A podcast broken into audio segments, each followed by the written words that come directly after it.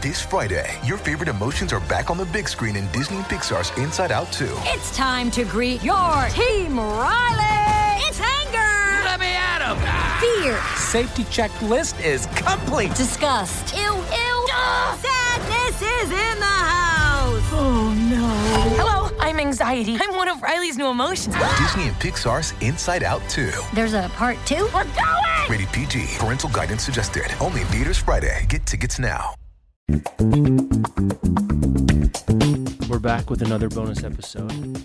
This time of the 1996 adaptation of Romeo and Juliet um, by Baz Luhrmann, which didn't make our initial list of of movies to to talk about. You know, Hunt for Red October was there early, Shawshank was there early, some other ones we, we want to do at some point in the future.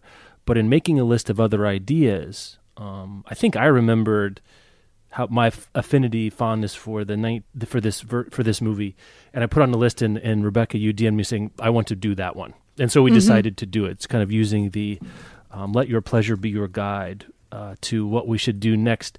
We haven't talked about this at all, except that we were interested No. in a, a couple of, I guess, qualitatively general texts of like I'm watching it right now and I'm so excited to talk about it. That that's as far as we've gotten in terms of um, uh, any pregame for it.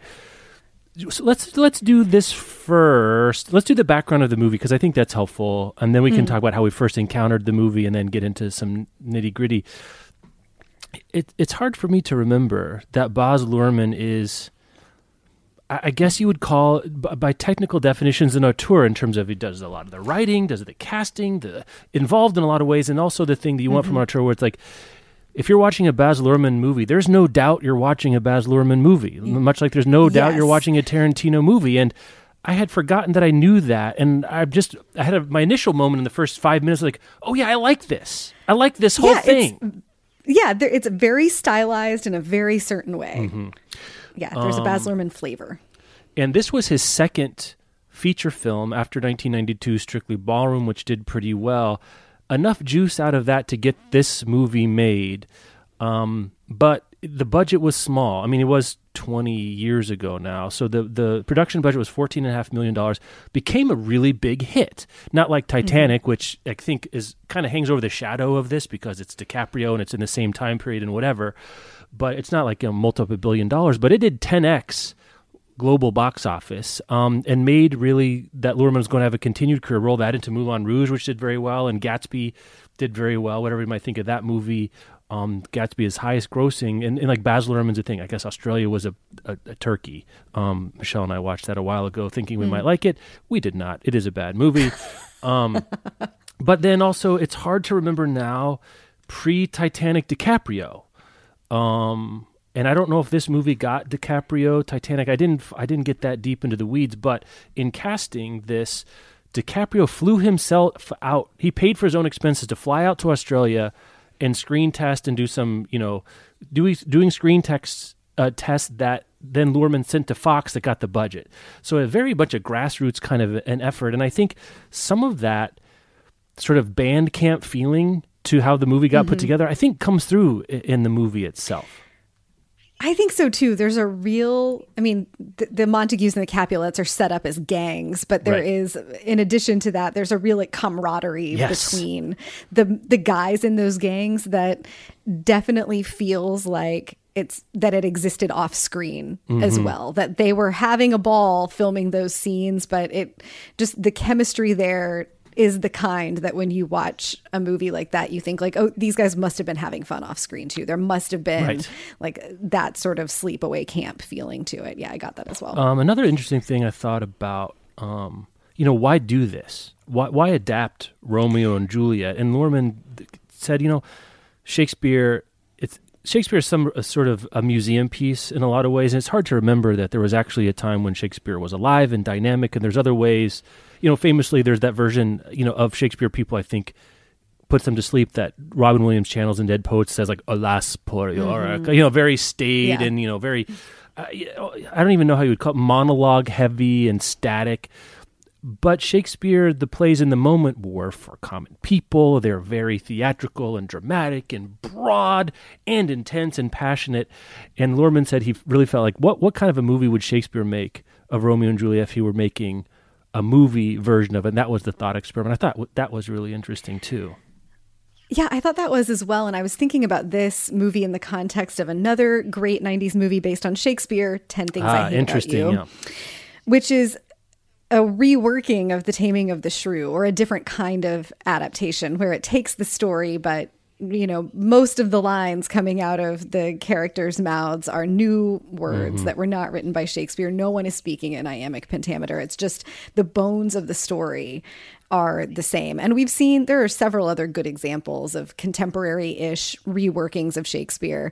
Um, but this is the only one that takes all the old language and only the old Mm-hmm. language. It's just the text of the book. Like um, in our book nerd movie hours, this is going to be an interesting one because there's no like, what does the book get better and what does the movie get better? Like very, very takes- small things like Friar. Lawrence versus, you know, pastor, you know, and there's a Yeah. couple of apothecary things, but it's very, very small, especially knowing yeah, that Romeo and Juliet itself is not a stable text. Like there's Yeah, multiple versions of Romeo and Juliet from it's just right it's just so close um, functionally the same thing but that to take that old text and put it into not just like not just the 90s but like the psychedelic acid trip 90s kind of with street gangs like baz luhrmann's version of psychedelic acid trip 90s um, i love that juxtaposition. It's also I was just, I kept saying out loud to the people I was watching with, like, it is bonkers to me that this movie actually did well when you're watching it because it is just, it's so, it's just so weird. Like, a- psychedelic acid trip 90s and like this very over the top stuff to some of the elements plus Shakespearean language coming out of their mouths not really in the correct rhythm like I was reading somewhere that Pete Postlethwaite who plays Friar Lawrence is the only actor who's speaking in iambic I noticed that. I didn't read that, but I noticed it. Like he was Um, doing the, he was performing like the Yeah, Shakespearean he- version of how he does the whole thing it's like why why does this work i'm not even sure i can answer it but i was riveted for the entire Mm-hmm. two hours Today's episode is brought to you by Four Eids and a Funeral by Faridah Àbíké-Íyímídé and Adiba Jaigirdar. And let me just say, these two authors are powerhouse YA authors. They write bangers, they write fire novels that slap. Just letting y'all know that off rip. So, ex best friends Tiwa and Saeed must work together to save their Islamic center from demolition. Tiwa doesn't understand what made Saeed start ignoring her, but it's probably that fancy boarding school of his. Anyway, he's unexpectedly staying at home through the summer, and she's determined to take a page from him and pretend he doesn't exist. So there's that. But when the Islamic Center accidentally catches fire, it turns out the mayor plans to demolish the center entirely. Shady, shady boots. So, will all their efforts be enough to save the Islamic Center, save Saeed, and maybe even save their relationship? Listen, time will tell. Make sure to check out the new book. And thanks again to Four Eids and a Funeral by Faridah Àbíké-Íyímídé and Adiba Jaigirdar for sponsoring this episode. Today's episode is brought to you by World Editions, publisher of Salamlik by Khaled Alesmael. In this unflinching story about Arab masculinity and homoeroticism, Farhat, a Syrian in his early 20s, visits Sibki Park in Damascus, one of the city's most popular cruising areas. There, he learns about the hammams, secret meeting places for gay men located throughout the old city. So, inside these public baths, the air is thick with the scent of bay laurel soap, and naked men hide in the steam. Ferd faces sometimes violent disapproval from all levels of society regime, religion, the man in the street, you name it. And yet, he manages to find the love he's been seeking just before his world collapses and he's forced to flee. Find out more about Salamlik by Khaled Alesmael, translated from the Arabic by Leri Price at indiepubs.com slash products slash salamlik. That's S E L A M L I K. And thanks again to World Editions, publisher of Salamlik by Khaled Alesmael, for sponsoring this episode. Yeah, let's we'll get into our first experience because I think in the mo- we were different ages, and the age when this came out for me mattered a great deal to me personally. But I think I was the target, or me and my cohort was a sort of a target demo. But we'll get back to that for a second. Casting what ifs. The only one that I found that was notable and interesting was originally Natalie Portman was cast um, as Juliet, and she was 14. And if you know anything about Romeo and Juliet, like Romeo and Juliet are supposed to be very young, like very like Juliet's 13. 13 and Romeo maybe a year older. We don't really know. Um, and there's even a talk about when Paris, you know, is trying to get Juliet's dad to agree to the arranged marriage, and the dad's like, "Well, she's pretty young," and he's like, "Well, youngers have been uh, happily wed," and like even in the text, she's very young, right? Not just for the time. And then DiCaprio's 22 when the movie comes out. I'm not. He must have been 21 when the filming got made. But in the screen, t- it got as far as screen test with Portman, and he just seemed so much older that it seemed gross, um, which I thought was really interesting. Yeah, that same tidbit came up in my research as well, and I I think it's one of well one of the things that I thought about a lot while watching this is I don't know that this movie gets made in 2019 in the way that we think about um, portrayals of young people, especially young girls, sexuality. And like, yes, this is the story that Shakespeare told, and yes, they were 13 and 14 at the time, and like the characters were, but like there were just some moments where I was like, oh, I, it's hard to watch this with my 2019. Oh, eyes. really? Oh, so I thought okay, it was. interesting. I thought it was very interesting to think about like Natalie Portman looked too young for the role when she was the age that Juliet is supposed to actually be. Yeah. Um, is is very interesting and some of the other people that were considered like there's a real range there you know and, and it's a very 90s list um, sarah michelle gellar Mm-hmm. jennifer love hewitt which uh, i think would have been a disaster um, Gellar could have done it, don't you think? Gellar, I Sarah think, Michelle Gellar, could have I think, she could have done it. Yeah. Um, Aaliyah, Kate Winslet, that would have been interesting, Mm-hmm. especially if it had been Kate Winslet here and then in Titanic with Leo. Like that's quite a run. Um, and Christina Ricci, weirdly, Yeah. that's what that one's. that Wow, one that was is a hard for me very 90s list. it's hard to imagine Christina Ricci in this role, but Well, she goes does American Beauty 90s. around the same time. Like she was kind of an it girl person, right? I think. You know the name that was interesting to me, and, th- and the dynamic would have completely different, and it would have made the Juliet character spikier in a way I haven't seen before, but would have been and closer in DiCaprio's age would have been Angelina Jolie, who would have been 22. Oh. So right around Mm-hmm. DiCaprio's age, maybe the stuff about Juliet being too young, that dialogue maybe wouldn't have bought that because Jolie even seemed older. Like her demeanor and look, I think she just seems like an older woman from she was younger. But having a sterner, slyer, you know, ice queenier Juliet against the let's just say it out loud, the nuclear fireball of hotness that is DiCaprio in this movie. I mean, I don't know how to we have to just put it out there. I mean, oh my god. Um that, that lousy with swagger. yeah, and and and Danes just kind of melts in front of him. I mean, and who wouldn't, to be honest? And but Jolie, I think the the back and forth sort of cloying, you know, DiCaprio or uh, Romeo knows. I think by and large, they both know very quickly that they're into each other, and a lot of the banter is ironical, right? Jolie's mm-hmm. ironical counter banter would have been just fascinating to see there. So that was my one. What if I love Danes in this?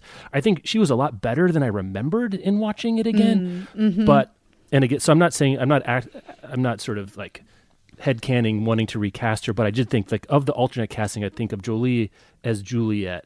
I, I would have watched. I would have been very interested to see how that played out. Yeah, well. it would have been super interesting. That's a totally different, totally different. movie, just completely different. Jolie, I don't think Angelina Jolie has ever looked unknowing, you know, Yes. and, and, like Claire Danes has this innocence that I think in this role that I think really serves Juliet Mm-hmm. well because this like ball of smoking hotness shows up at a party and convinces her to make out with him in an elevator Yes.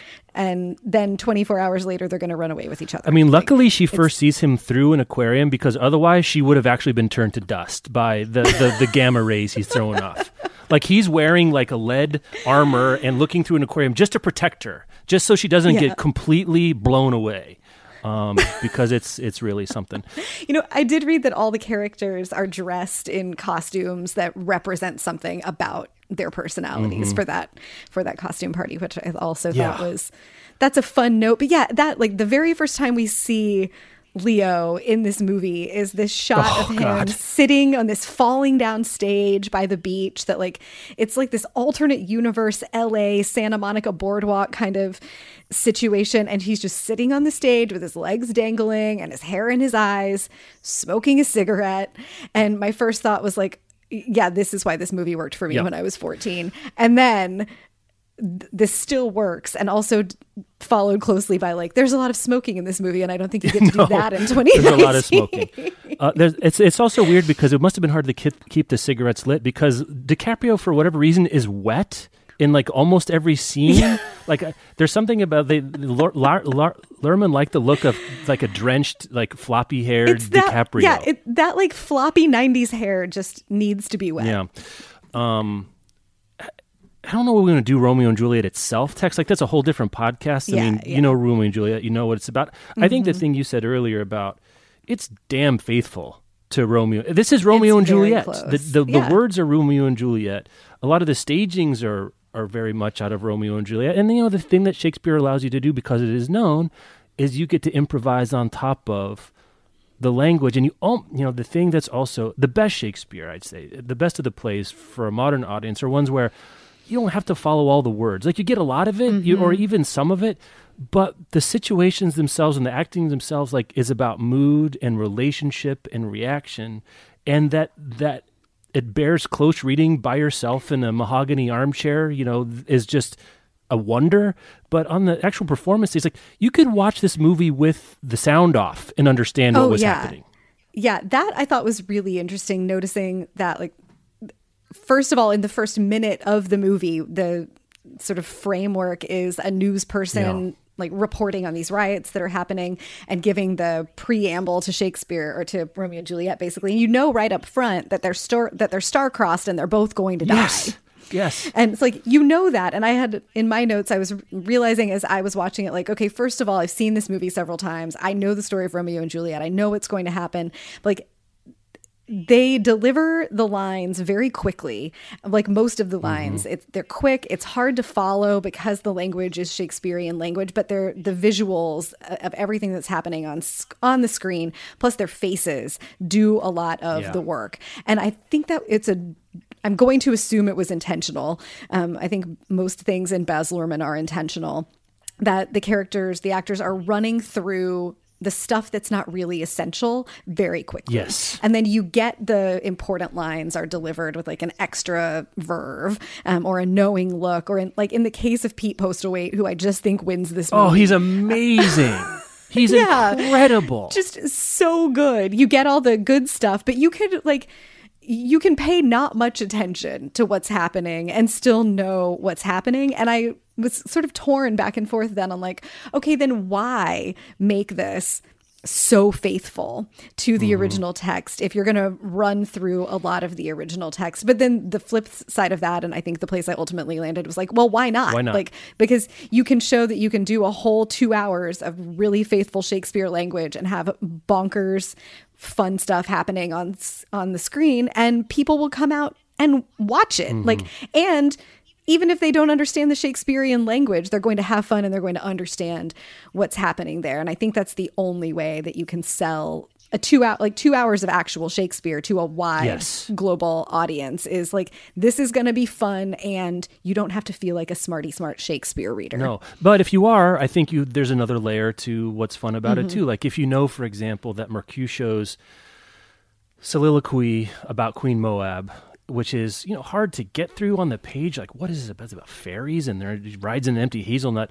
Whereas in this one, you're like, okay, what can we do with this? And like he's giving a drug speech. Like this is all a metaphor for dropping acid essentially i guess i'm guessing that's what we're supposed to understand is or it doesn't even matter that it's acid like you're dropping a psychotropic um, of some kind in this moment i think the other thing the language the stylization of the language like i think reinforces or further authorizes the stylization of the movie like just Yeah. because it is outside of our normal cadence of speeches and rhythm and that's the understatement of the universe is like this is this is all part of this hyperkinetic caricature cocaine fueled you know experience that goes into it and the language itself becomes a canvas. It becomes a backdrop on which the characters can do other things. Like you mentioned the camaraderie between, um, I guess, especially Romeo's boys, because that's very important very early in the movie. But later, when they're just sort of hanging out and kidding each other, and you know, is my pomp well flowered, and Di- DiCaprio grabs his groin,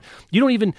They're traf- They're using that as the backdrop for the sort of this universal camaraderie of of young men kidding each other and sort of phys- being physical with each other and affectionate and emotional and how that turns into violence and you only need the language so that something is coming out of their mouth as they're intoning the thing and then acting with their bodies in different ways. So I think in a lot of ways you you don't have to first of all you don't have to write a new script. You can just rework the ones you have. But then you're also also off the hook for what the language is supposed to do. Um, and you can focus on some of the other things. So in, in hindsight, it's amazing that it worked at all because there's sort of two big ideas. One is let's let's do Romeo and Juliet, but it's like rival drug lord gangs that also have legitimate fronts in maybe Santa Monica, but also it could be Rio de Janeiro, like um, Right. and they're going to be sort of '90s neon punks, but also uh, that two, there were sort of two big ideas smashed together and it worked is is a miracle to me. Um, let's talk about when we saw it in the moment it came out in time because it's it feels like a very 90s movie. I think it holds up great, but there's some Yeah. the way it's shot, the film grain, the contrast ratio. It's a very 90s movie. Yeah.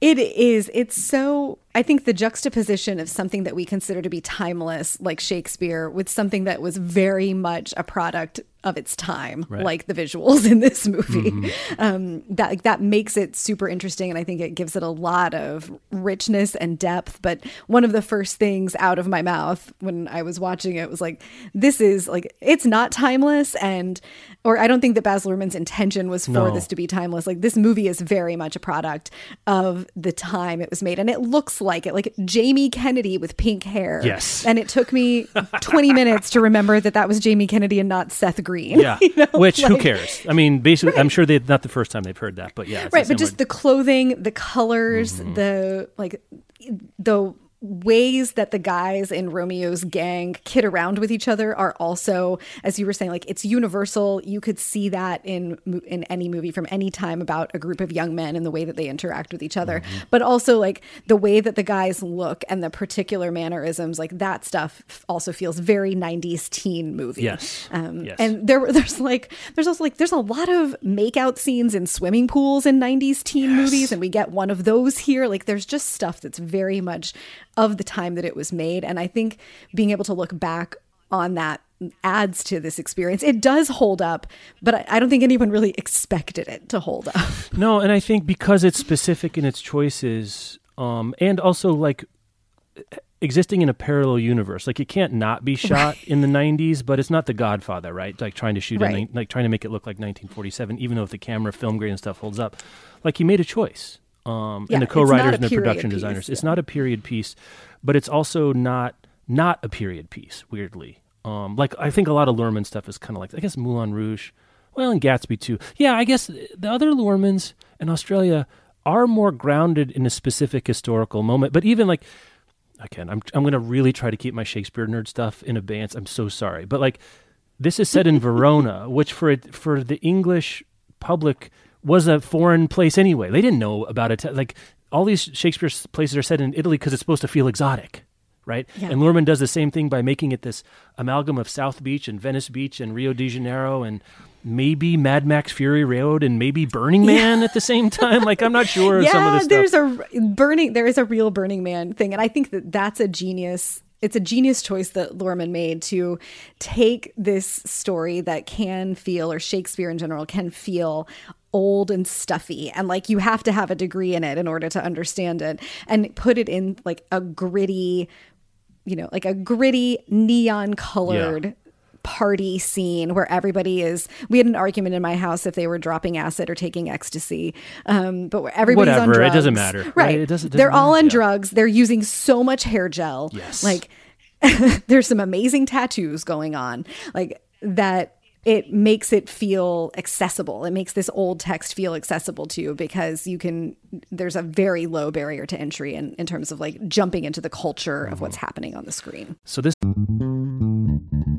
Today's episode is brought to you by Thirsty by Jas Hammonds. College student Blake and her girlfriend have one goal join the exclusive sorority that promises connections to a network of trailblazing women of color.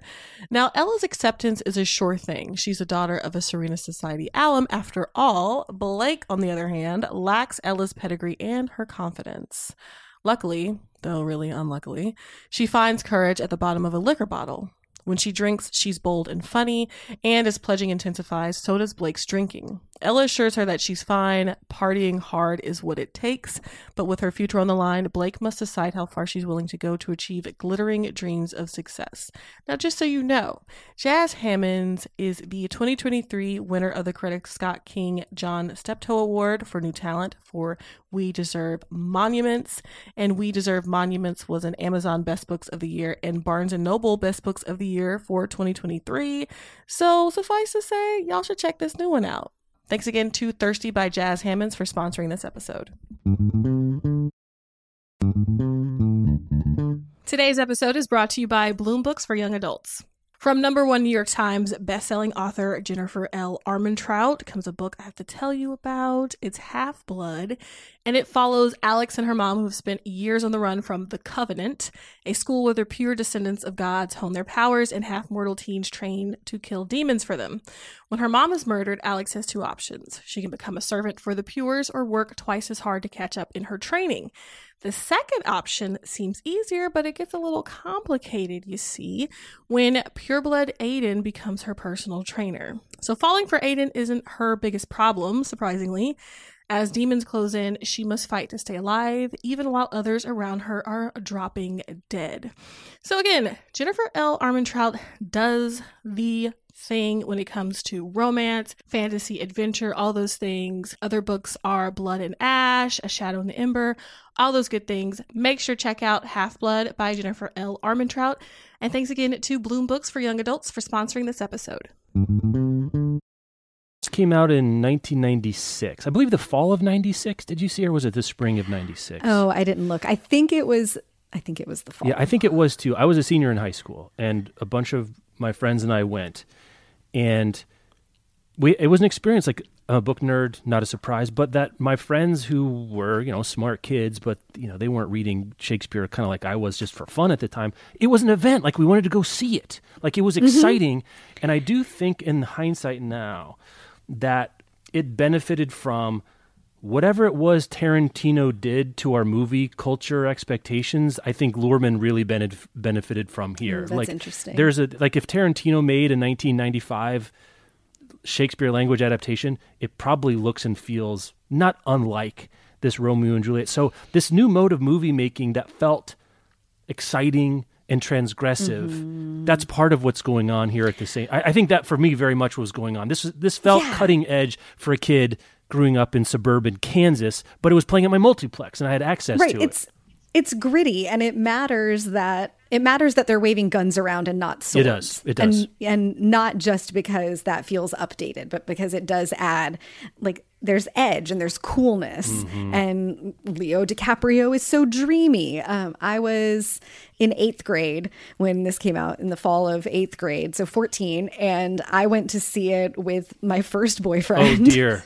oh, I know that poor, poor guy, guy. Those expectations. Jesus and I have like I have incredibly at the time very sweet, but in you know adult retrospect like very cringy memories of like I had the Romeo and Juliet soundtrack on CD in my boombox, which went triple house. platinum apparently. Apparently, Did that was a really? huge deal. Anyway, sorry, not, just to let you I off the hook a little bit thoughts. for that. Yeah, yeah, yeah, yeah. We can do soundtrack thoughts, but I like definitely made that poor guy like slow dance with me to the Romeo and Juliet oh, soundtrack. Geez. Matt, if you're listening, I'm really sorry. Poor Paris.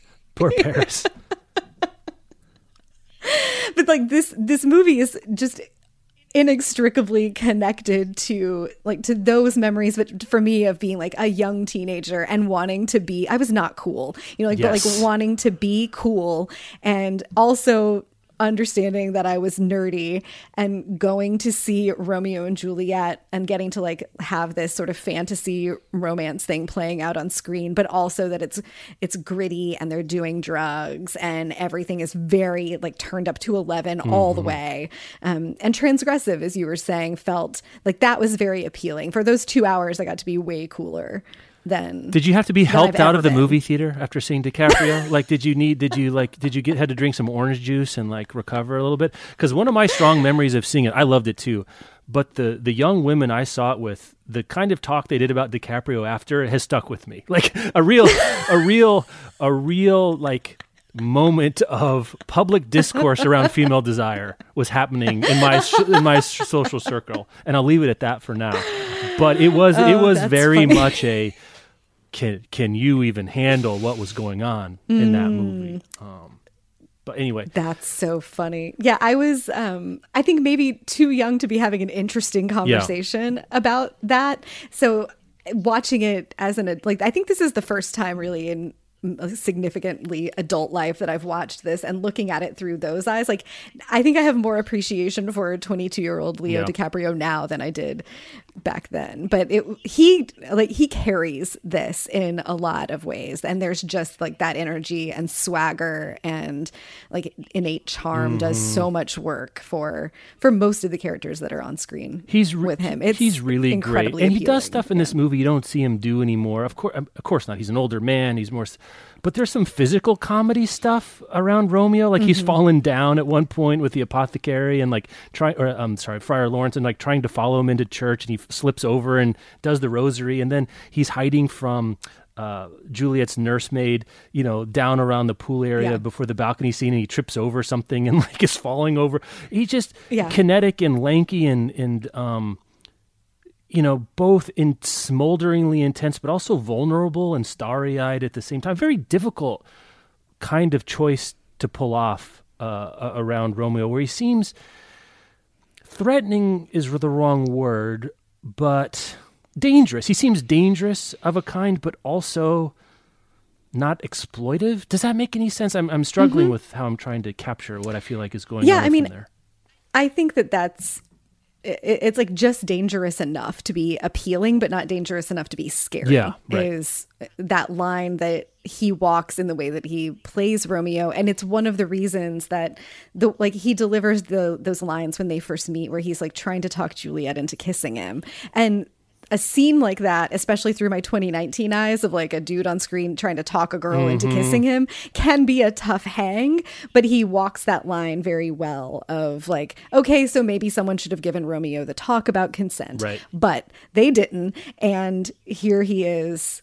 Like just selling it in a way that like it's not creepy. She's into it. Yeah, the affirmative is, like, consent is in her eyes from the moment they're looking through the right. aquarium yeah, yeah. tank. But she's yeah. Mm-hmm. into it and she wants him to be asking that question and she's ready to say yes to it. And that like that play between them. There's this great sense of play, I think, that um that Luhrmann really captures and that both DiCaprio and Danes bring to this relationship of like they are young characters and clearly this thing that exists between them is a really electric desire. But you have to be really careful about how you show that on screen with actors playing young teenagers and it's it's also just edgy enough. It's like just sexy enough. They're in the pool but it never gets really dirty. There's that morning after scene which i think has one of like the great shots all time in movies where he pulls the sheets up over them and they're under the white sheets and they're giggling and they're just happy. And it's it's just like very pure. Um, and they capture that just beautifully i think. Yeah, it's it's really fantastic. Um, so we've, we've done some DiCaprio. Um, let's talk Danes for a second, because unfortunately, my first thing out of my mouth about the Juliet part was I want to see Julia Angelina Jolie play it. But I think Danes. what struck me this time was a sh- she's got this apple cheeked thing going on that is really charming and endearing, and she's beautiful, and she's got a smile as wide as the Mississippi, but she pulls off this innoc- downy innocence thing. But also, you know, she stands up to her father, and she is a match for Romeo, um, intellectually and verbally, which comes across uh, very, very early. But also that her sexual desire is on the surface. Um, it's not something that needs this to be sort of cracked open or otherwise stolen from her. It's there. What's keeping her from, you know, it is the Montague versus Capulet rivalry and the social mores of the day, like that. We have to wed in secret and things like this. But in terms of her own authentic sort of biological and emotional being, she's right there in the same space um, where Romeo is from the beginning. I think it took me a little while to warm up to her in this because it also takes you a little while to ro- warm up to Juliet because so much of the movie we get again it's not from Romeo's point of view because it's a play and there is no point of view. It's how much time we spend with Romeo and his particular posse before we go to Juliet. And then Juliet talking to someone who isn't Romeo in private when she's talking to the nurse. And really for the first time when they sort of promised to meet later and even to get married and the nurse is toying with her of saying you know that she knows that romeo said to come meet her for confession they're going to get married. And she's really like laying it on out there and she does this really manic kind of desperate but playful and fun performance that reminded me of why i liked her so much in my so-called life. A real like straddling adult and teenage stuff. Really beautiful and i, I thought she was just really winning um, the whole way through. I, again she I don't know I don't know if you're looking to go checker for checker for DiCaprio's sort of physical attractiveness. I'm not sure they're on the same level, but she's got something else that's beyond, you know, being classically beautiful in this role. Um, even though she is, but it, there's something else going on with her that I found really worked um, on the whole. Yeah, I agree. I think she brings a real there's a real depth Mm-hmm. to the way she plays the character and a maturity to it even though she does appear so like so wide-eyed and innocent she does know what's going on and she is part of the plan. She's not just swept up in the plan. She's you know actively participating in it happening. It's hard to think about young actresses who would have just at, at, at that time even right now who are like as mm-hmm.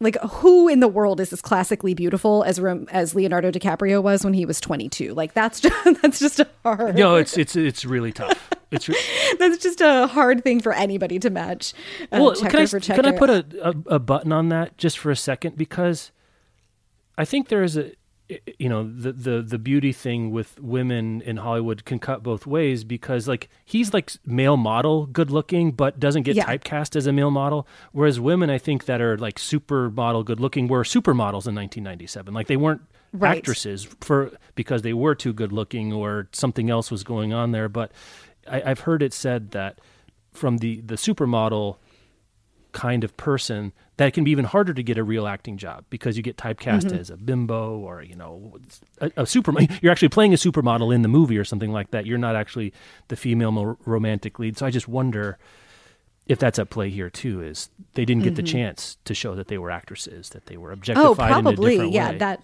that very classic thing of that a woman who's that hot couldn't also be smart and taken seriously. right right yeah. Yeah but yeah she's i thought she was wonderful. I really enjoyed it. I could imagine sarah michelle gellar in that role and it being interesting. Mm-hmm. um but i'm really glad Yeah. that it was claire danes especially also having seen my so-called life and then having seen her career develop and like the sort of layers to the characters that she can play especially in the early seasons of homeland. Um, she's a very good actress and you can see seeds of that and of where she might go um, Yeah. from this movie we have to talk about side characters. Yeah, I mean, there. Look, we we have a th- whole thing set aside for who would you cast differently. I would be an idiot to try to cast anyone differently. They're all wonderful. They're, they're, They they're are. all. There's not a single character in this that I'm like, you know what? I could imagine improving on that. And it's and the one I could think of is Baltazar, which is. Um, you know, it doesn't get anything to do. He basically has to tell Romeo Oh, that yeah. that that Juliet's dead. Like, he gets two lines. There's nothing to do there, and I, that's not the the. act- I don't think recasting that would have helped at all. So that played by. Jesse Bradford, Jesse who was the Bradford. stepbrother in Bring It On. Yeah, um, and who plays the hot older brother, right? I guess in that Yeah, in that mhm. movie. Um, And in this one, he's like the ninth best looking person, which is saying something. Uh, uh, going into going to this because he's a really good looking guy. Well, let's draft him then. Okay, let's draft Oh. performances. I mean, I think we have to take DiCaprio off the board. He does so much. Yeah. He is, you know, as I said before, and I don't want to belabor it, but I will again. He's just incandescently amazing um, in the role. Um, after that, we talked about Danes. Who who who merits the most discussion next? I think Harold Perrineau. I, I I think so too. Po- I would watch an entire spin-off like a Netflix series for 30 minutes every week for the rest of my life about Harold Perrineau who plays Mercutio. Mercutio, who is stands in for the jester in Romeo and mm-hmm. Juliet. Like he's the he's the class clown, the member of the posse that is performative and verbal and over the top and kind of gets on people's nerves sometimes. Baz Luhrmann gives him a lot to do, and he does, he does everything with it. yes, he is a drag queen gunfighter sort of. I mean, it's a costume, a but it's black also sequin not miniskirt. Yes. Yes. Yeah. Amazing. Just an amazing performance and so much fun Yeah. to watch. And John Leguizamo is Tybalt also like there that's a perfect casting moment I think and Leguizamo plays that character with like swagger and this sort of like sneer and just bravado Yes. that is a different thing than we usually get to see from John Leguizamo. I was sitting there like I just want to watch Leguizamo and Mercutio like yell at each Yes. other on screen. Yes. Or kiss. For- for- That's the other one I was Yeah, waiting right, for. or right? both. yes, there's so much. It's just so much fun to watch them. And I was reading um, that like Benicio del Toro was considered for Mercutio along it. with Ewan Ewan McGregor and Christian Bale, Hmm. which I'm real glad it went the way that it went. Those would have been interesting performances, but completely different flavors. And Perrineau is phenomenal. It's just hard to imagine anyone else really doing that. and and not for nothing. I'm glad it's Perrineau because we don't get to see him do parts like this in the like he has a long run on Yeah. Lost. I mean that's probably where he's he's best Right. known from. But this big flamboyant flamboyant centrality of character. There's not many of them, and you know we've seen this from Bale, we've seen this from Del Tor- Del Yeah. Toro, and with varying degrees of you know screen eating hamminess. Um, but man, it it really worked. That sequin two piece, whatever club carnival sequined outfit with a gun under his arm, like Yeah. that felt transgressive to me at 17 in Kansas. Like he's putting on his lipstick with his gun, wearing sequins bra. That's For not something I had seen before. Um, yeah it was very it's very transgressive and i love that like the cast is relatively diverse which was not a conversation I we were having in 1996 about film. So casting a black man to play mercutio and then to play him in this you know very flamboyant drag queen way were those were very bold choices. It was just it's just a blast to watch him on screen and he's so is like so completely embodied mm-hmm. in a way that we don't see all that often. It's very risky for actors to make those kinds of choices and that's like this Mercutio role is what happens when somebody goes 100% in. Yes. Like he bought all the way in to doing all the things and it just works so beautifully. I, I just thought he was so much fun to watch and Leguizamo as well. Those were my really two faves, but I also like really loved Pete Postlethwaite. Yeah. It's a great role. I mean, that's one thing I remember too about the apothecary role. It's a great role. It gets to do a lot. He's complicated. He has to mediate various vectors and try to figure out plans and make the and make the case to Romeo and then talk to Juliet. And it's great. And, and he's he's there's a gravitas and an energy. And you feel like you trust him, but he's also on edge himself. Like he's not just a Yoda sort of person. Like he is like vibrating with whatever he's smoking, you know, or in his Yeah. grow house with his like cardigan on or whatever. Um, It's a good life he's it living. is, but and he's he's genuinely sympathetic to their emotions and Yeah. willing to work the system, um, which is great. It's it's a it's the kind of character as a teenager you wanted someone like that in your life, right? The the, the adult fixer who got you, but also would help you navigate what you were trying to Yeah, to, and- to pull off. He just has this knowingness and i do think that the delivery of the lines in iambic pentameter Yeah, right. matters and it makes it really clicks your attention into the words that shakespeare wanted you to be paying attention to Mm-hmm. but there's this great moment when friar lawrence is talking to romeo and he looks at him and he says young men's love lies not truly in their heart but in their pause. eyes. He looks Yeah, down at and it's this- DiCaprio's crotch. Yeah, Yeah. It's this great, like perfect pause. It comes out on his face, just like the, the right amount of knowingness and Mm-hmm. sarcasm, but also like, I too have been a young man and had these kinds That's of right. thoughts. Um, I was reading that Marlon Brando at one point expressed interest in playing that character and like talk about a completely different movie. Yeah. Um, I I think that a lot of like most of the actors in this, I can't imagine them being swapped out for anyone else. There's no one that I would want to recast, but there are several that like could be recast and it would still be fine. Mm.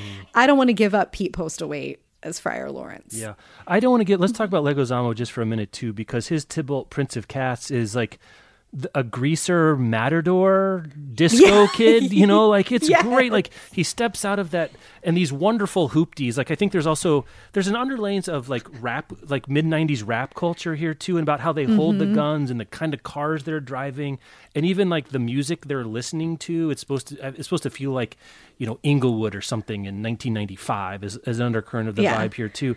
But then leguizamo's he he's stepping out of you know Blade Runner in Spain or something like that. I'm not even sure what this is, but I remember distinctly uh, one of the first things like, well, if you see Romeo and Juliet, you, you it's called Romeo and Juliet. It takes a long time to get to the Romeo and Juliet stuff, and I was like, this Yes. Montague and Capulet stuff at the beginning, and do you bite your stomach, Meeser? Like I was like, well, let's get, skip to the end.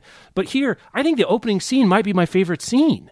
With the, Mm-hmm. where he's puts a cigarette down and he he snuffs it out with the heel of his cowboy boot, and he's like, "Thou art a villain," and they're looking at each other. And Dash Mihok, who plays Benvolio, who's wonderful in the whole thing, Mm-hmm. they're just looking at each other and they're nervous, but they're also machismo, and it just the whole thing is amazing um, from the beginning. And Luhrmann's kinetic, quick cutting, zooming in and out style really adds some sense of what's going on, even as the characters aren't necessarily moving in these moments. Like Yeah. you, you, you zoom in on Benvolio's eyes and you see it twitching, and then you zoom in on Leguizamo, like sort of tipping his his guns, right? And so much of that works and conveys an urgency and a sense of danger, fraughtness in this kind of a, in this kind of scene that doesn't always come across in a stage version for sure. Um, that they really are on the verge of killing each other. Yeah, it has that opening gas station scene. I also really love, um, and I'm so glad you used the word hoopty. Yeah.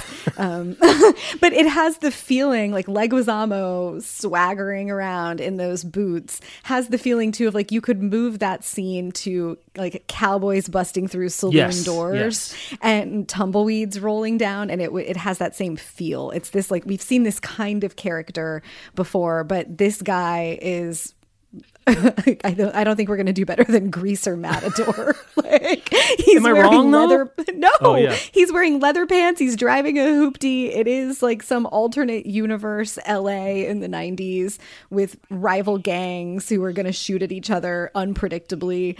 Um, it's just like it. It feels like you're on drugs from the very first Yeah. scene, and um, I think that it does. It serves the audience well for that. Of like, there's no surprise. Like everything's gonna get shaken up here, and Luhrmann's like, "You think you know Romeo and Juliet?" It takes a minute too. I remember from the first. It takes a minute to orient yourself. I remember this feeling with Moulin Rouge too. Mm-hmm. Like it's such a different.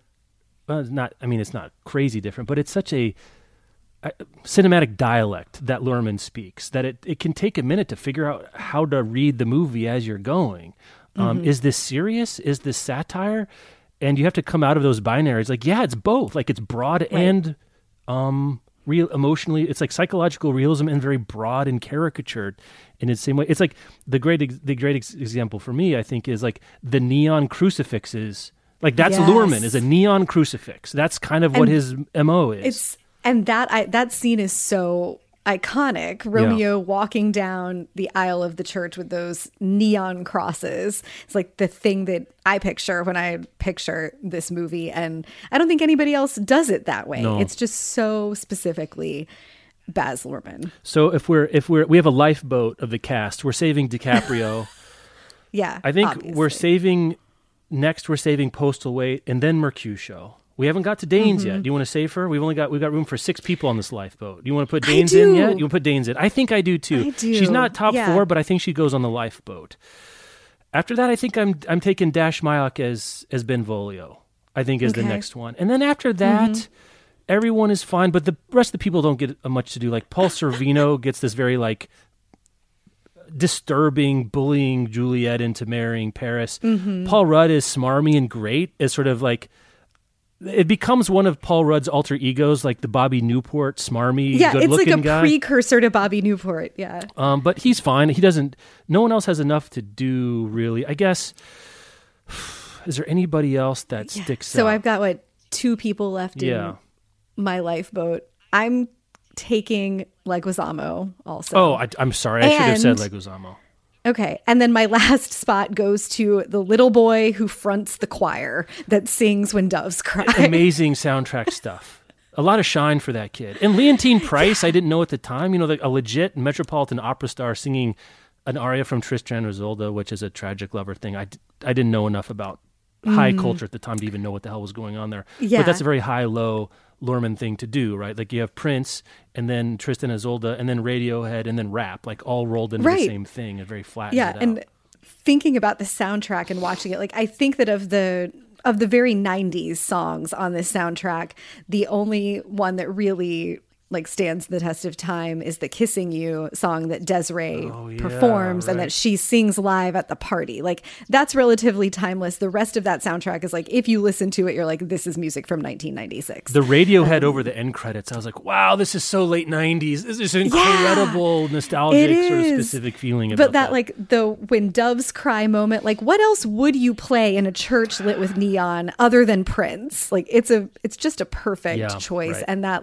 the little boy who fronts the choir is genius. The music in this movie does so much work. Like because you do as you were saying like you get dropped in without a real sense of where you are and it takes a little time to figure out what's going on in the story and who you're with and what's happening and they're speaking in iambic pentameter or just old shakespearean language and rolling over a lot of it that like the music cues i think do a lot to tell you how you're supposed to be feeling Yeah. and there I, there wasn't a there was not a beat that i was like oh i would have done a different song in this moment i think you know some of it doesn't last Mm-hmm. um, but that's okay like you know i don't need to be listening to the cardigans in 2019 Yeah, but i'm glad that they're on the soundtrack right.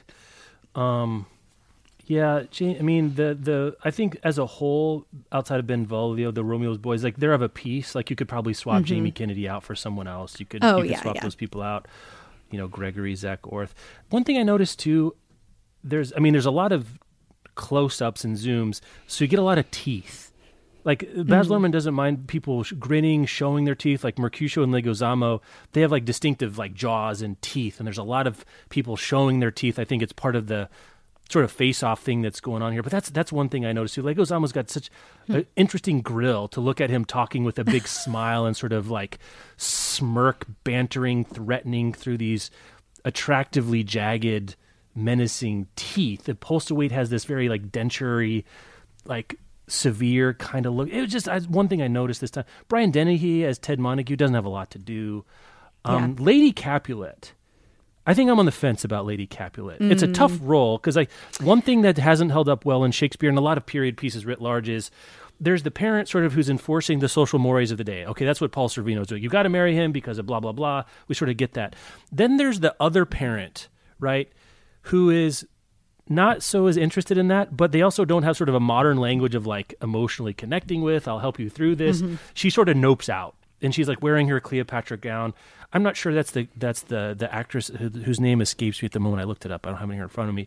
That's one thing I'm not sure you do with that particular Yeah. character. Like we get this really interesting scene of her dressing up, but then we don't we don't have any reason to care um, about that. So anyway, that those are the Yeah. only two where they got significant screen time. Where I'm like, eh, maybe someone else could do that. I don't know. Yeah, that was I was thinking about her as well of like if Luhrmann had made the choice to just cut some things out of the script, you can really either give her something else to do or just not have to deal with Lady Capulet very much. Yeah. She just doesn't yeah, there's just not much going on there. No, there's not much. Um, tough role. Tough role.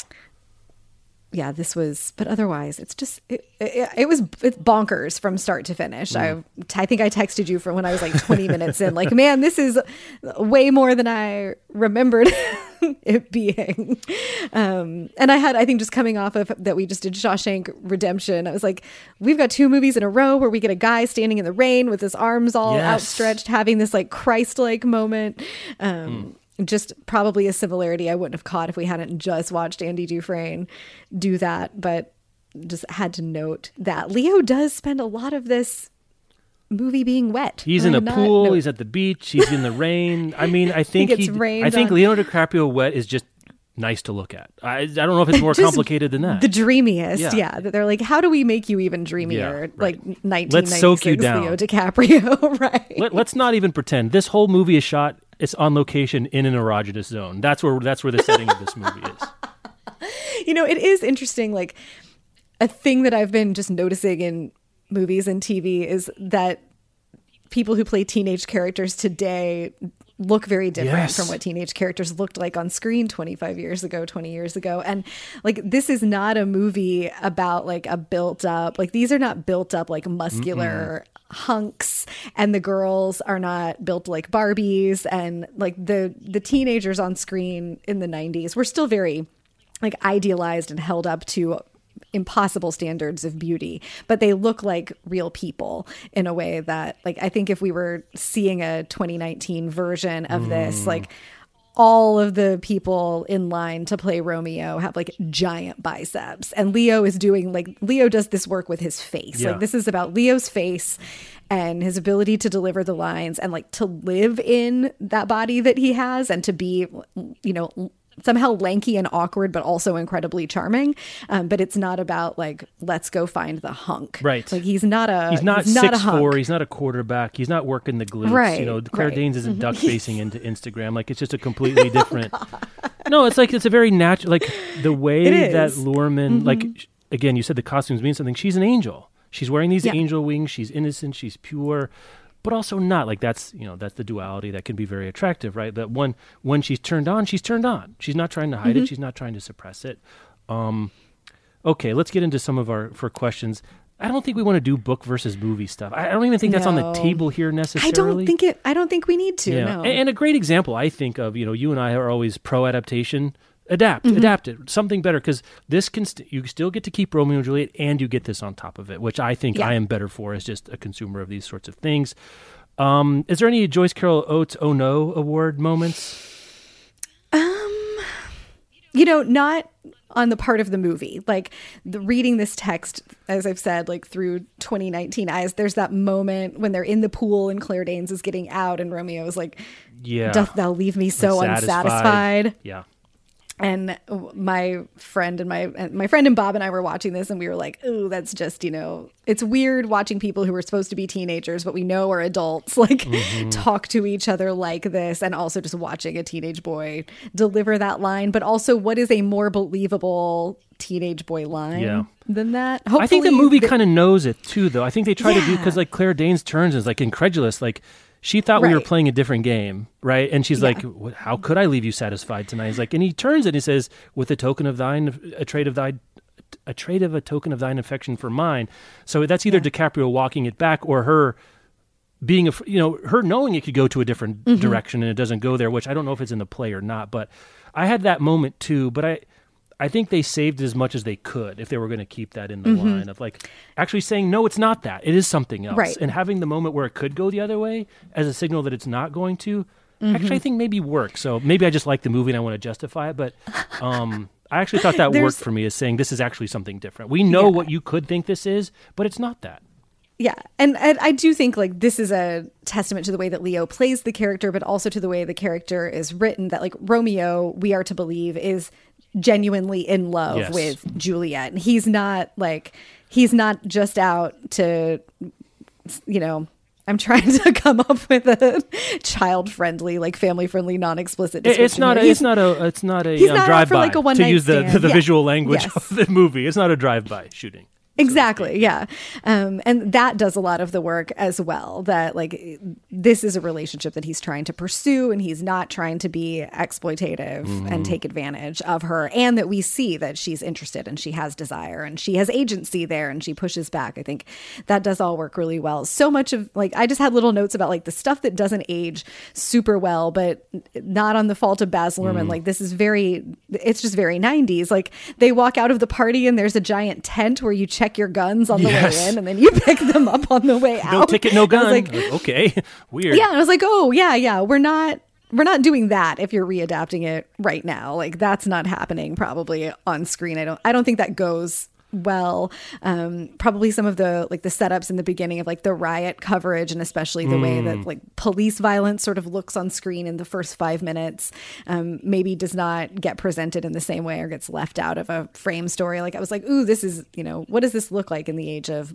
Black Lives Matter and thinking about like how we talk about rioting and police Yeah. brutality right up front. But those are just like little details. I actually think Um, that works on the whole because I, I I'm more and more convinced that it's supposed to be vaguely South American. Like these are drug cartels, and so it's like Mm. the kind of violence you would have seen in Colombia in the 70s. That really was civil unrest when two warring gangs were shooting each other in the streets, and it was shot. I thought it was an interesting choice. I, Yeah, if it's it America in the '90s, choice, I agree with you totally.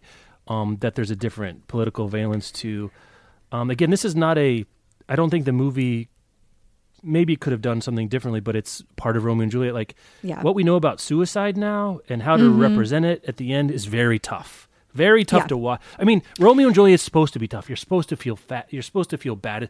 But there's, I don't know. the- Again, Shakespeare didn't know stuff about mental health and copycatting and this kind of stuff. I was very, just very nervous at the end about Yeah, Jesus. I she's putting a gun to her head. God, this is horrible. Um, yeah, this is one of those places where like we're still reading this story and telling this story to teenagers because it's been around for Yeah. 500 years because nobody is pitching a YA book today about a teen couple who meet and 24 hours later run away to get married No. and their families are mad at them and so they both kill themselves. Right. Like that's just not happening. Like the only reason this is on screen is that it's been around for this long and I think that's also the only reason that we accept Yes. this storyline. But I had that same thought of like, you know, even just the way that we've taught that we've started to talk about representations of suicide on screen in the last 20 years since this was made like glamorizing it in this way especially glamorizing committing suicide killing yourself over a boy um Yeah, the beauty of this a real- suicide scene is a problem. Like it's Yeah. beautiful. Like I mean, and I don't think you want like, to do it that way. Right. And it's a tragic choice Mm-hmm. and the the play presents it as a tragedy but also this very romantic tragedy. Yes. Um Yeah. that is not the way that we talk about these things. And I don't know. Again, I think you're right that we we say this is a story we can adapt and talk about because it's effectively secular myth, right? And so it's not subject to, rightly or wrongly. I'm not even sure. I'm, this is how it should be, just the way that it is. It's not subject to the kind of scrutiny we'd get a new work of art. Um, it's just not.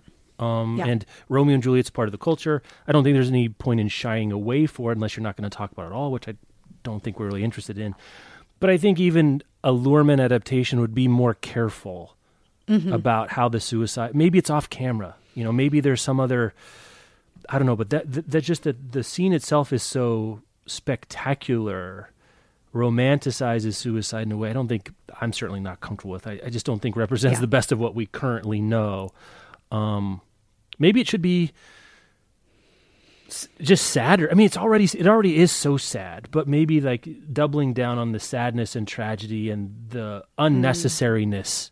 of it, rather than we're on this pile of linens and we're gorgeous people and are all all these candles are burning all night and what is this exactly? Like it's a funeral, it's a pieta of young love, which I think has some negative connotations for the the meaning we're taking away from it. Yeah, I think so too. And I wonder what it's like to come to this movie for the first time as a teenager today. Like, are there 15 year olds watching this no idea. It's a adaptation of. Romeo and Juliet? And what do they think? Like, if I knew where to find them on the internet, I would have done that in my research Mm-hmm. for this because what what does it look like through those eyes? Because it's impossible to disentangle the 14 year old version of myself that saw this and interpreted it th- those first ways from the adult perspective and being able to like take the story and take the adaptation and take Luhrmann's artistic look at it and separate all those things out. But i wonder like like this holds up for us um having known it for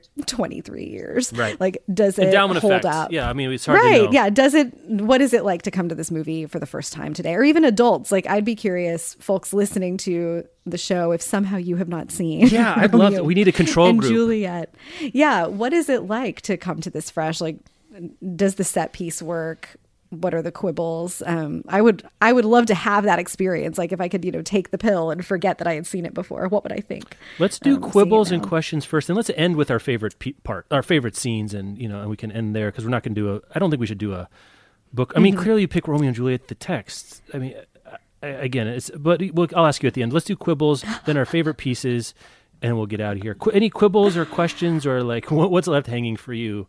Um, You know, was I felt like I I didn't have many quibbles because I know Romeo and Juliet, and I've, Yeah. I've seen the movie. You know, there's just not a lot of room there. Like, if they were going, if Luhrmann was going to like go off script a little bit more, I think I would have liked a little bit more of Paul Rudd just because he's fun to watch in that like smarmy precursor to Bobby Newport kind Right. of way. Um, there i didn't i just didn't have many quibbles i think you just get for me this is like you get tossed into this world and it's like all right here i am i'm gonna let this wash over Yeah, me right, right. Yeah. There's not too many in terms of story structure and like plot questions that are questions of the movie that you wouldn't be asking of the book for 5,000 years. Like, Right. why couldn't Juliet just run away to Mantua? Why why the pantomime of death? They're going to go there anyway. Like, just get her out there. I never, Right, never quite I- followed that, but that's not a movie. That's a was like- Romeo and Juliet problem. And i had this moment like uh, who banishes a 14 year old and my friend laura was like well you know they only live to be like 30 at the time That's right. so They're they basically just- 50. they- you know, and he's basically an adult Elizabethan And I was years are "This like dog's years." cruel." Right. Yeah. This is just cruel. They're banishing teenagers. Like who banishes teenagers? Mm-hmm. Um, but I didn't really. I you know I seeing Postlethwaite deliver the lines in iambic pentameter and the way that it comes across, like some of that magic is just that he's fantastic. Yeah. But some of it, I think, uh, it, it did make me wonder. Would the movie have been better or even better? Would Mm. the lines have come across even more if all the actors delivered it in iambic pentameter? And like, what, how did that choice get made that they weren't going to? Um, I want. I wonder about that alternate universe. Is it dialed up? Is it like you, do you pay more attention if they're all doing that? Um, because it's as it's delivered now, there are definitely like a lot of moments that I think you can sort of space out and still know what's it's happening. It's more of a naturalistic choice that these are this sort of an embedded language where Postlethwaite himself carries a certain formality, so it's not a, sh- Mm-hmm. a shock to see a more formal delivery come out of his mouth, even though he's like the big Lebowski crossed with a, a priest. Um, but I don't think I think you would. And Dennehy too gives a little bit more of a enunciated, articulate, in meter Mm-hmm. Yeah. performance. But I think the hanging around with your boys, it's supposed to be informal, and so having the formal iambic pentameter it would have been interesting to see but i think i understand that it's supposed to be like it's supposed to feel like in-group speech and to stylize to have that level of formality i think takes away from the rawness and the camaraderie we would see but i i agree with you i'd like to would it work maybe it would work Yeah, um, yeah. well. I just, I did have this quibble about casting, and it doesn't have anything to do with Claire Danes individually, but both of the actors that play her parents, I believe both of the actors that play her parents are Latino. The woman who plays her mother definitely yeah, that's one of my quibbles And- too is the racial component of the capulets yeah, that like she's surrounded by, and I do think this lends uh, it also lends credence to your belief that this is set in South America. Um, like she is surrounded by like Claire Danes, Juliet is surrounded by people who are Latino.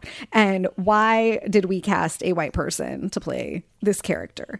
Um, it just like it doesn't make it doesn't make sense if you think about it for five seconds in terms of like wait, but her parents are and she's blonde and what is she blonde is she playing now that you say that or is she Uh, doing the dane's reddish thing i can't remember now. She's wearing a wig. It's like brunette, but it's not Oh, her okay. natural hair color. I learned in my research she's wearing a wig and then she has like a special underwater wig also for the you know i never would have thought about underwater wigs of course Yeah. DiCaprio doesn't need Of course, one. Jeff. Why would He you? Why doesn't. would you wig DiCaprio? What a travesty that would be. Why would you? Right.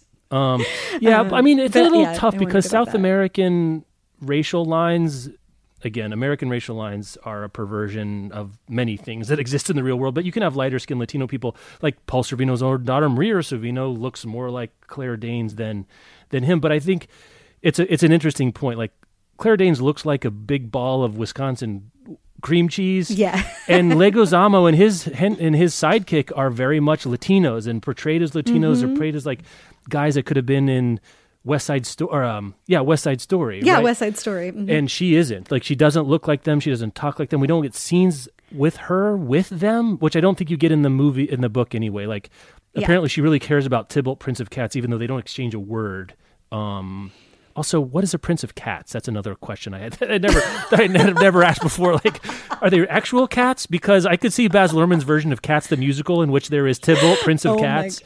Um, also, you know, the Baz Luhrmann cats is the thing that I wish were coming out in December. no, you know why he wouldn't do that? Because you know what? He's like, e- even for Luhrmann, like he's like that shit too crazy. I can't do that. You know, if Luhrmann is turning you down for being too nuts, you've got a problem. I feel like that's when they're like, you buy your ticket, and when you show up to the theater, they give you a popcorn, a Coke, and a tab of acid. Yes, they're and a huge bottle "We'll of water and ecstasy. right. Like, we'll see you in a couple hours. Yeah. Just let this happen. Yeah, the the Danes. Again, this is another thing that the movie doesn't care about, and we didn't care about in the mid '90s. And we, being Right. pop culture, I mean, there were people who Yeah. knew about stuff, who cared about stuff before we did. It was not in the discourse. it was not in the the public it is discourse. But again, looking at it, and a more interesting movie is she's a Latina. I, I think though Mm-hmm. that that dynamic is much more interesting. And then the Montague ver Capulet, I think, has an undertone of racial enmity in this movie anyway. Like I think that's Mm-hmm. especially at the beginning before we see Mercutio. It's these three white dudes against these two Latino dudes. Like it's a race. It's a race thing at the beginning of this movie, and that gets more complicated as Perrineau comes in, and then like Claire Danes is, you know, looks like she's from um, Minnesota, uh, you know, uh, and and that that's just that's a quibble too, I think, and it, it's not Danes' fault. She is who she is, but a version of it I think is more interesting with a Latino a Latina actress. Um, There are other quibbles. I like the your gun is your sword, but boy, do we need as many close up as like this is my rapier nine millimeter and this is my long b-. like oh we get it, Baz. The sons are the guns are swords. Okay, I don't need to, I don't need any additional help. yeah figuring out. What's i feel like that's there. one of those little things that they do to show like to prove how much attention you're paying to detail is we named all of the guns after actual types of swords specifically so that like teenage dudes who were on dates could like walk out afterwards and be like did you know that all the guns are named after Yeah, that's right. Yeah, you're primed Like, for yeah. mansplaining there, aren't you? That's a great point. You know, you know, in the play, those are all swords. Yeah, really, dipshit. I'm Right. fantasizing about And- DiCaprio. Just shut your mouth Yeah, and- for 30 minutes. Give me a moment here. Right. And I was telling you before we started recording that like Bob was sitting on the couch with me for the whole viewing, but only kind of paying attention in the way that you only kind of have to pay attention to this Yeah. movie. And he just popped up to be like, but why are they laser guns? And I was like, you know what? They sound like laser guns. It would also kind of be cool if they actually were laser guns. like, why not? Like everything else in this movie is completely bananas. Like, why are why not? Why couldn't we have laser guns? But that did like the sound of the guns is weird, but it's also a choice. I think that like it's waving a gun around is a scary thing on screen, and it's stylized for the guns to have the pew pew kind of thing that they have in this movie instead of. You know, it's not like shooting a gun in The Sopranos. Uh, another quibble. Like this is really more of a, I guess, a play quibble. But I've never understood. So like, Tybalt is so mad that Romeo shoots uh, shows up at the, the the party that he wants to duel him to the death. Okay, that's that's a thing that happens in both. But Mercutio gets an invite, and the invite says Mercutio and friends on it. It doesn't. It's Mercutio's own name, known to be a close confidant, ally, uh, swordsman Uh, of Romeo's. How did he get an invite? And it says Mercutio. Like Tybalt was okay with that because the first shot we get of that party is mm-hmm. Mercutio doing a full sequin swan in the middle of the party. Ain't no doubt that Mercutio's at the party. I just don't understand. I don't understand that like that the, the the front of Romeo showing up was the a was a blood feud, Yeah. and Mercutio basically To Wong fooing it up in the middle. That that's fine. that's okay. We're all cool with that. But Romeo shows his face. I have to shoot him. I, I never have understood this. Oh, To Wong Fooing, another great '90s reference. Yeah, I, I have to break out my '90s references for the, for this particular. Those are all my quibbles, and they're more fun quibbles than actual ones. It's just like, what is going on here? Uh, they are. It's Let's do favorite moments. Favorite moments. Favorite. I mean, it's Shakespeare, so what are we going to do with lines? I mean, it's. Uh, but delivery, performances, moments, whatever you want to do for favorite pieces of this. Movie. I. There were a couple things that I really loved. The there's like a nice symmetry of a shot where Claire Danes is that first time we see her Claire Danes, she's in the tub, she's underwater, Yes. she opens her eyes and Yes. she comes out, and like 15 minutes later, Romeo's in the bathroom splashing water. of course he is because he has to be wet. He's dried out, so he's got to go he get does, wet somehow. Right. and He's somewhere so like he- he's so heated up over Juliet. He's got to stick his face in Mm-hmm. the sink. Um, but I loved the just parallelness of those two shots, like little details like that. The way that the elevator, them making out in the elevator shot is put together like there's a whole video about the making of that and it's like s it's a super technical thing that they had to do Mm. Oh, to get interesting. that shot um but it's just a cool thing to watch. I love that just sort of iconic images, that image of Romeo walking down the aisle of the church with all those neon crosses and the whole party vibe. Yes. Mercutio in the party vibe, everybody else in the party, like Romeo and Juliet running around holding hands, finding secret places to make out, and then stuff. getting getting torn away from each other. And Des'ree is down there singing "Kissing You," and it's all very everything is just elevated and turned all the way up. Um, I love all the moments on the just that like gritty sun coming up on the beach stuff. Um, it's so it's just so good. And Pete Postlethwaite forever, just Pete Postlethwaite giving Romeo advice about life is. Yeah. uh, I would tune in for that once a week. Um, let's see, what do I have here? Yeah, mine, mine are more snatches than anything, and really, it's Mm. it's not. I mean, there's so. In, in a way, Romeo and Juliet, I think the play is underrated because I think people un- think they know what it's about. You know, like Mm. the, the the play here is really a lesson to the Montagues and Capulets about enmity, right? Like a plague on both your Yeah. houses, like you've ruined the city because you don't understand each other in this really beautiful thing. Um, that postlethwaite or uh, the, the friar thinks, you know, if this works, we could solve this. You know, if we get a Montague and a Capulet in the same, you know, relationship and they're married, this could this could this could heal the whole thing. And this sort of bias, and that Juliet kind of gets the philosophical core, like a rose by any another. What is in a name? Like this, this, this rivalry based on name, like the Hatfield and mm-hmm. McCoyness of it, is so arbitrary and yet so real that they can't find their way out of it. And the strength of the tragedy is supposed to, I think, give the Montagues and Capulets a way to shake out of it. Like the, the play itself, I don't think believes that, but like that's a mm-hmm. possibility. So, so that part really worked, making it a drug war and, and updating it other than just the Montagues hate the Capulets and translating that into something that felt current. That's a drug Yeah. war. It's racial. Like it's a couple different things on top of it. It's like, oh, we still do this thing. It's not just Veronese people from 500 years ago in Italy because they hate each other's names. Like, oh, we still do this kind of thing. And that, that, that part I, I thought was really great on the whole. And then like some of the update stuff, I thought making the the post haste into FedEx, where it was actually the name of the company that was uh, this is wonderful stuff, and they leaving the we missed you while we were out while DiCaprio's hitting rocks with the log. Like I was like, that could happen. I live in this Yeah. house. I work from home many days, and I still miss packages. Let alone crucial ones like, oh, by the way, your one true love is fake dead, not real dead. So chill out about that when you get here. Um, that was one I thought was really great. I I don't know what it is. Michelle and I were talking about this too of the the the bombed out carny vibe on the beach. Yeah. I don't know what that is. I'm not sure what it's supposed to be. Maybe it has no analog in the real world, but there's a bombed out amphitheater and a functioning carousel. Uh, and also a pool hall called the Globe Theater, and also the place where you get the real illegal drugs, not the regular drugs, like the real illegal stuff is right there too. Like that whole mise en scene where it's just like a pocket universe of style um, and a vibe like that it doesn't have an analog in the real world didn't matter. I kind of got what it was supposed to be and i didn't quite understand it which i think is speaks to the the cinematography and, and production design. Like this isn't something you know but you're going to feel what we want you to feel. I feel like that's a Yeah. movie magic thing um, that I, I don't have the language to articulate properly. I said before, I love the nurse and Juliet when the nurse Mm-hmm. knows and she's te- she's withholding the information that Juliet really wants and watching her squirm and eating a bunch of sandwiches while she's doing. I thought that part was fantastic. a part that again I I think is one of those moments earlier than that where I thought Danes was doing more than I remembered when she's dancing with Paris, but basically eye forking Romeo across the hall is a wonderful scene where he's basically a pole around which she's dancing while like being um, Eye forking. uh, seductive. Let's put it that way. I thought that whole thing was great. And Flirtatious. There's something too that because the movie exists on sort of it's spinning around at 75 RPMs. When it slows down, it's especially powerful.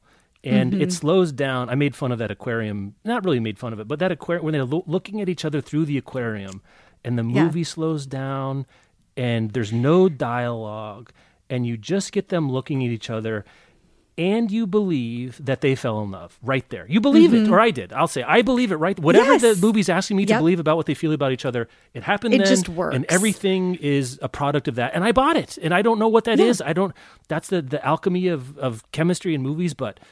That that part worked wonderfully well for me. It does. It does just work. There's a fun movie making factor on that too. That um, the lighting on both sides, to like to be able to shoot them from both sides with lighting, was ruining the ref- like there was too many oh, reflections Oh, yeah, happening wild. and so they shot it in a dark room with lights inside the fish tank they had like solved this problem to light the fish tank from within so that you could shoot it from both sides and still see both of their faces I'm surprised DiCaprio didn't end up in the fish tank because he he, he goes into every other body of water we see. Any other water we see, DiCaprio's going to be in it at some point. he does spend a lot of time in water in titanic too so like maybe there's a version Jeez. of this that's just entirely underwater water world but romeo and juliet So basically, what we're hearing is squinting wet DiCaprio is worth like four billion dollars of American global historical box office. Just that alone is just Yes. money in the bank. Um, let's uh, from the from the mid 90s 2019 leonardo dicaprio can stay dry Oh yeah, that's that's a different look. Let's put it that way. Um, I I don't think I'm supposed to like this politically. Um, but I thought the gunplay stuff was fun. I'm sorry, it was fun. Like when they're when they're they're whipping their guns around, they're pointing at each other. Like the whole thing, like it's supposed to be fun on stage with swords. Like swords are more cinematic and, and theatrical than guns because you have to do fight. You actually have to fight where guns. You pull the trigger and it's over. So they had to stage it in a way where they have the guns out and it's kind of a battle with now no shots being fired. I just thought it was clever and well staged. i think it's i think it's clever too and maybe the pew pew sounds are part of Yes. it but it make it lowers the stakes like there are certain table stakes anytime a gun Mm-hmm. is on screen um, but it really does not feel the same like in this movie it does not feel the same as you feel when like characters are pointing guns at each other on like on the sopranos or in a straight gangster movie um, it's it just has a different tone yeah. to it yeah. And related to that, I think I traced the the provenance of the gun correctly, but the gun that Juliet eventually shoots herself with, I think, is Tybalt's gun that DiCaprio got in the course of fight Mercutio and Tybalt fighting. So the very Oh. gun that Tybalt used, you know, at the sign of the enmity is Mm-hmm. the thing that Juliet literally kills herself with. I don't know if I, I- think Luhrmann is and his co-writer and I forget they, they've known each other since college. Luhrmann doesn't seem to me to be that like a Kubrickian in that kind of detail, but I wouldn't be surprised if they thought about that. Some of it was the logistics because they were fighting, and DiCaprio gives up his gun, right? Because he he's basically Right. subjecting himself to Dibble, saying, you know, be be, um, be satisfied, and Tybalt quails and doesn't shoot him. But then he has to get his gun to eventually. Sh- Tybalt gets shot with his own gun, and Juliet shoots himself with the very same gun that kicked off this whole mess. Um, I thought was a, a an elegant little moment too. I didn't pick that up, but I also need to believe that it was on purpose. Yeah, I, and I think I've got the provenance right. And you know what? I'm not going to go check because I want. I like this idea. the English professor me really likes this idea um, to go in. Um, anything else that's that stands out especially? I, you know what? I, I'll sorry. This one last thing.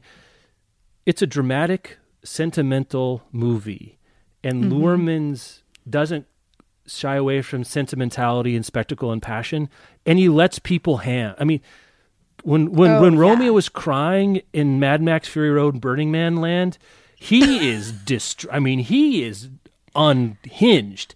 When Mm-hmm. Juliet is crying, she is unhinged. When Tybalt is mad, he is mad. When Mercutio is flamboyant in prancing, he is flamboyant in prancing. And I I think there's a thing where people don't want Shakespeare to feel ridiculous because of the language itself is already, but like dialing it up to 11 served something there. And Oh, they all went for it and they were all vulnerable and they just all took a shot and none of it felt like overacting. It just didn't to me. It yeah. just really. And I think that that goes back to that band camp feel as Mm-hmm. well that it it matters that everybody is bought in all the way. right. Like this doesn't work nearly as well if Harold Perrineau is the only one who shows up dialed to 11 Mm-hmm. but that everybody goes in and they're able to like to meet each other in that place and to match each other with those kinds of performances that are like just so full of feeling of whatever the feeling is that they're having in that moment speaks to the kind of work that must have been happening on that set in some way where it was not just okay but encouraged to go there and that everybody goes there that like it's it's fully it's just all the way. I'm I can't even articulate it. Yeah. It's just like they're doing all the things. Or one of my friends would say like he's doing so much. They're just doing too they they might be doing too much but it's working. Like it just all works. Um, the technical things, it struck me too. Looking at the budget, it was only fourteen half million dollars. Again, it was twenty two years ago, so adjusted Yeah. for inflation, it'd be a lot more. But a, a relatively inexpensive production. There's no, I mean, I'm sure there are special effects, but this is not computer stuff. And it, Right. it struck, it's it's colorful, it's kinetic, and it's exciting without a bunch of computer Avengers green screen stuff, which I don't know. It just remi- it's it's almost, it's one of those things like seeing someone do that much with so much less is even more amazing. Um, because the color and and movement take the place of what we we would ask a computer to do, um, in a lot of different ways. And also, I saw this on a big screen, and I think I saw it twice on a big screen in 1996 into 1997, and then I've seen it on small TVs like off VHS like ever since. This Yeah. is the first time I'd seen it on a big TV in HD, and damn, does it look! It looks It freaking really does. great. It is gorgeous. It's just just to look at is wonderful. Um, and that I hadn't seen it on anything close to the the TV I was watching at home since the theater, and I would it, it kind of hit me in the head again. It's like, God, it's gor- It's a gorgeous movie. Yeah. and see it on a as big of a TV you can with the sound turned up, um, or off. I guess, as we said, the, the pantomime, uh, a pan- oh, like I like it. There's like Get a Blu-ray where there's only the sound though. of track and effects, but no dialogue. I wonder how that would. um, Oh, that would be interesting. as well. All right, I'm all head up now too. Me too. I'm I- just gonna go, Go think about 1996 Leonardo DiCaprio. Yeah, you're gonna need a little time. I have to say, of the of the movies we've done uh, between the Da Vinci Code and Shawshank and Hunt, I'm the most glad I watched this again. And I guess I haven't seen it as much. Well, mm. Da Vinci Code, and that's we like the the book more than the movie. Yeah. But this one, I was really just thrilled to be watching it again. Me too. Me too. And I think also it's I think it's been since college that I watched this because my last memory is watching it on like a very small TV screen Yeah. in someone's dorm room.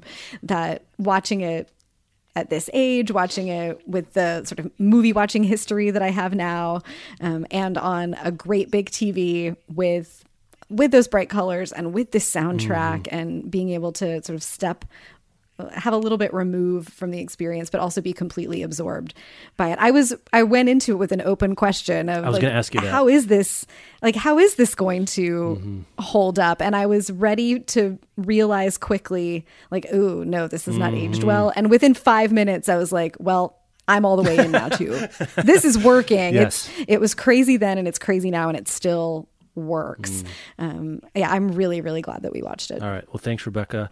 If any of you are inspired, motivated, terrorized into watching this and haven't seen it before and would like to share your reactions with us, we would we would especially welcome them. Podcast Yes. at bookriot.com. Um I don't think we have any previews of what's going on next yet. Yet. Yet. yeah not yet Yet. Thank you guys. Thank you, Rebecca. thank you have a good one